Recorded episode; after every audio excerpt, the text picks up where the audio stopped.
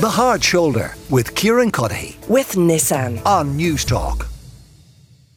the tourism sector who have warned that the continued high levels of accommodation that are being used to house refugees and asylum seekers is having a real impact on the future viability of businesses. Eoghan O'Mara Walsh is Chief Executive of the Irish Tourism Industry Confederation. Uh, Eoghan, you're welcome to the show. Um, how much of an issue, how pressing an issue is this for you and your members?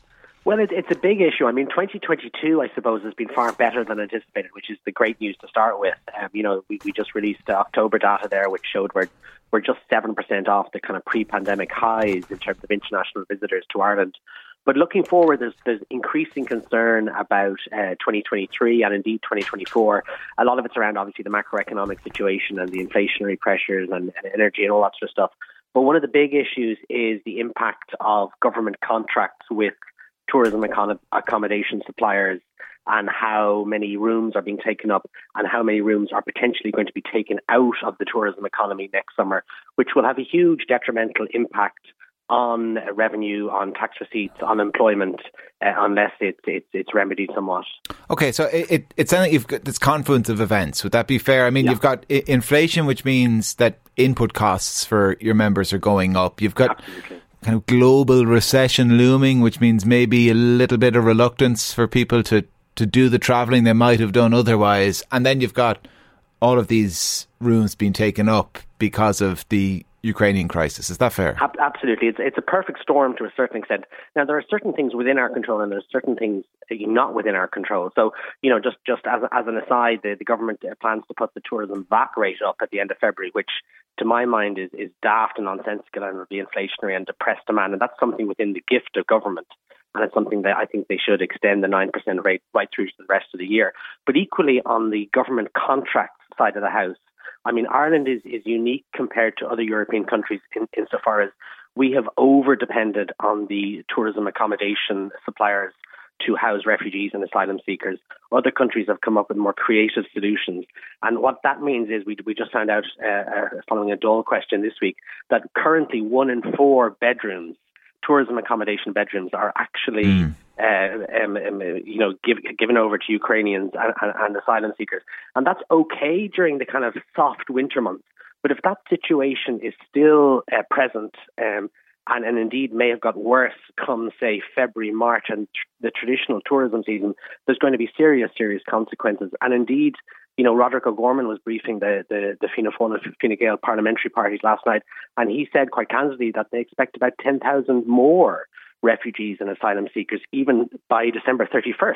Yeah. So, you know, where will they go? So uh, currently it's kind of. Well, they're, one they're going to go to hotels and B and B's, aren't they? I mean, let's Yeah, well, you know let, let's call a spade a spade. There's no way on God's green earth by next February we're Yeah. going to have enough modular housing in place, rapid modular housing to accommodate sixty odd thousand refugees. Yeah, and that's and that's what we're hugely concerned about. And, and and you know, I think it's high time that the government put together a really comprehensive plan as to how refugees and asylum seekers are going to be housed, because there can't the tourism accommodation sector can't be the only solution. It can it, it can be part of the solution because if you have all the refugees and asylum seekers that we're talking about, and you know that's only to the end of the year. Imagine you know like the the, the winter in Ukraine is going to be cold and harsh, and, and, and the Russian aggression looks like sadly it's going to continue. So the, the flow of refugees and asylum seekers looks to continue right into next year.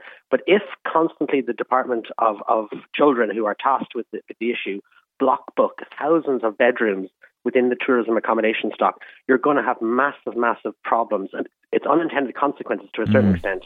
But it's as clear as, as, as day follows night or night follows day that there's going to be massive problems for the tourism sector next year. And tourism, remember, is the country's largest indigenous industry and it's the biggest regional employer. So, you know, if you have no tourism accommodation beds in Killarney or Westport or wherever, then you're going to have no tourism activity. And and Fáilte Ireland, the, the tourist agency here in Ireland, they estimate that, that a tourist spends one euro on accommodation, but actually spends two euro fifty on other services such as attractions, retail, tour operators, and, and so on. So, so that- it's it's we- all of that. It's all of that extra discretionary spending. That's not the hotel and the B and B might be full, but the people who are in there are not out going exactly. on. I, don't want to be kind of dismissive, but they're not going out in jaunties around Killarney National exactly. Park. They're, they're, they're, not tourists. They're not. They're not. They're not uh, um, um, consuming, if you like, Ireland's tourism product.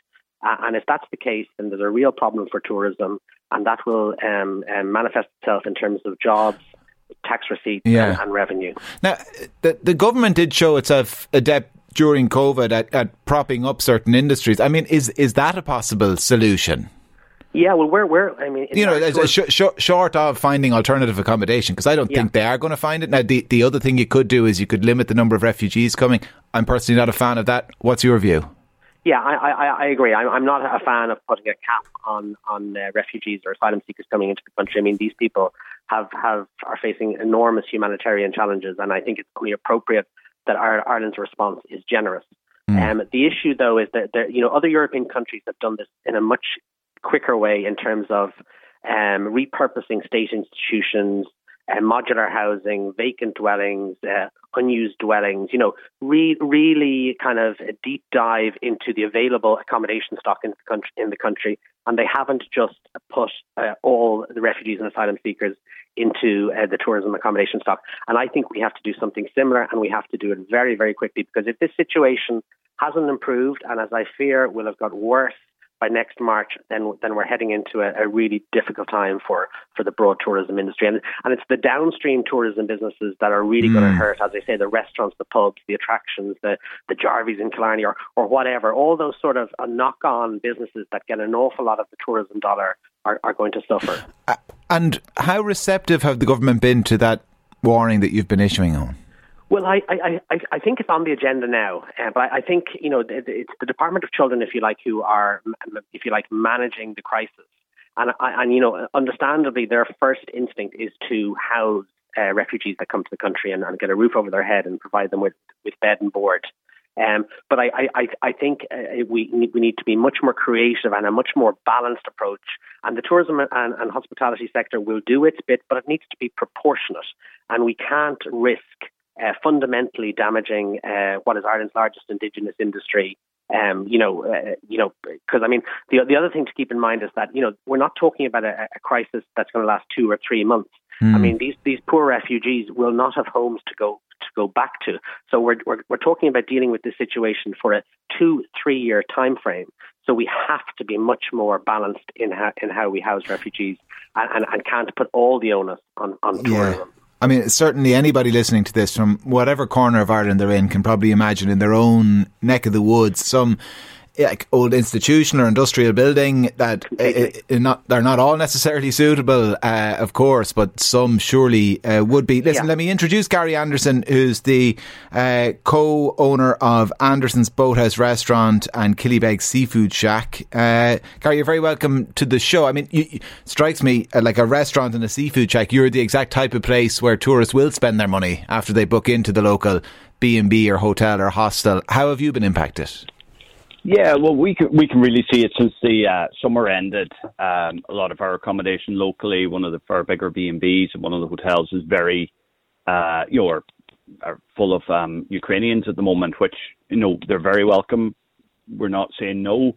It's just it is having a negative impact on business. You know, we're we're not able to get the visitors staying in the area. We did see it all summer. The hotel and and the big the B and B were handed over at that point for um, for uh, refugee accommodation and the, the outlying area we've we've lost uh, other hotels and towns just a couple of miles away from us, uh, hostels further out in Glencolmcille and we would traditionally have drawn from those areas uh, for day trippers coming to Killybegs. We would have fed them, and we were seeing on the seafood shack as many as 100, 150 a day less at the street food venue, just by the accommodation not being available.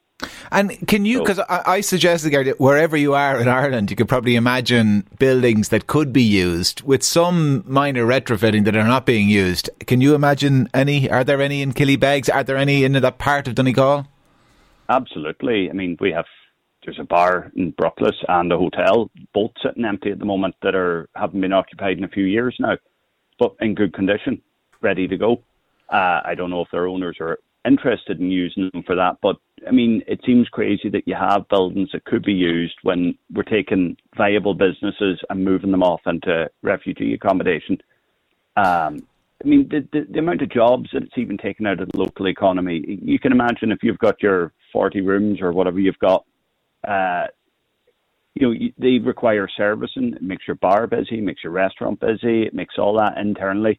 But if they're fully occupied with people who are effectively living there, that, that they don't require the labour force that would be required in a normal day. You know, in hospitality puts pretty much every child in this country through college, you know. So that burden's going to come back very much on the parents. They're going to notice that these hospitality jobs are not going to be there for them because they're not required. Um, you know, and I see it even for ourselves now. We've had the winter months and we are not uh, providing the same level of employment this year mm. as what hmm. we were last year, and that that is that makes the challenge of going to college very difficult for our students yeah. that are working for us. You know, and I feel for them and for their parents. Uh, given the point Eoghan makes as well, uh, Garry, that you know this this will continue, this will linger, this issue for some time yet. One would imagine when you look at the news from Ukraine. I mean, do you worry about? I don't know about your own feasibility or viability. Certainly, you must worry about the viability of some of your your neighbours as well and their businesses. Yeah, we've seen closures here already um, in this area, and I'm sure that's going to continue. I mean, obviously, you worry for yourself. This uh, this industry requires it to be busy. The cost is doing business for 20 people is almost the same as, as the cost of doing business for 100 people. You still have to have your staff in, your heat on, your light on. You know, the energy consumption is is almost identical whether you're quiet or busy. So we we need to be busy in order to be viable. Listen, Garry, appreciate your time. Garry Anderson is the co-owner of Anderson's Boathouse Restaurant and Killybegs Seafood Shack, and Eoghan O'Mara Walsh is with me as well, the chief executive of the Irish tourism industry. The Hard Shoulder with Kieran Cuddihy. With Nissan. Weekdays from 4 on Newstalk.